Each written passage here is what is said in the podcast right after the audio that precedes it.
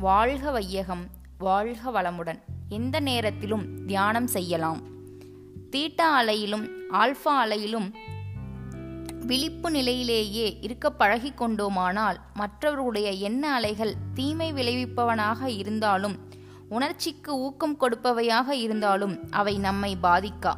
உதாரணமாக நான்கு வானொலி நிலையங்கள் நான்கு விதமான வேறுபட்ட நிகழ்ச்சிகளை ஒரே நேரத்தில் ஒளிபரப்புகின்றன. நம் ரேடியோவை எந்த அலை நீளத்தில் வைக்கிறோமோ அது மாத்திரம்தான் இங்கே கேட்கும். மற்றவையெல்லாம் வந்து மோதும் ஆனால் கேட்காது. அதுபோலவே தேவையற்ற அலைக்கழிப்பும் பாதிப்பும் இல்லாமல் விட்டு விலகி எந்த நிலையில் இருக்கிறோமோ அந்த நிலைக்கு ஏற்ப நமக்கு என்ன தேவையோ அது கிடைக்கும். நாம் என்ன செய்ய வேண்டுமோ அதை நினைப்போம். நாம் என்ன நினைக்கிறோமோ அதை செய்ய முடியும் என்ற அளவிலே மனித திறமை வெளிப்படுகிறது. இந்த மனித திறமை அதிகரிக்க அதிகரிக்க என்ன ஆகும்?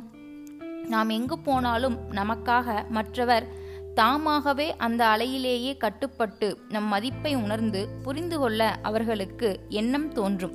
எங்கே போனாலும் நமக்கு வெற்றியாகவே இருக்கும். அப்படி எங்கேயாவது வெற்றி இல்லாமல் தடை ஏற்பட்டாலும் அந்த தடையினால் நமக்கு கெடுதல் இல்லை. நம்மை திருப்பி விடுவதற்காக இந்த அலைநீளத்தில் தேவையில்லாதவற்றை தள்ளிவிடுகிறது.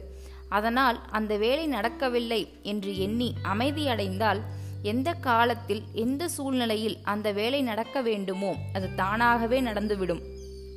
படிக்கும்போது தவம் செய்யலாமா? இரவில் தவம் செய்யலாமா? என்றெல்லாம் கேட்பார்கள். தவத்திற்கு காலமும் வேண்டியதில்லை திசையும் வேண்டியதில்லை. அறிவை விரிவான பிரபஞ்ச இணைப்போடு இணைக்கக்கூடிய ஒரு பயிற்சிதான் தவம். அதற்கு கால நேரம் பார்க்க வேண்டியதில்லை. எந்த காலத்திலேயும் செய்யலாம்.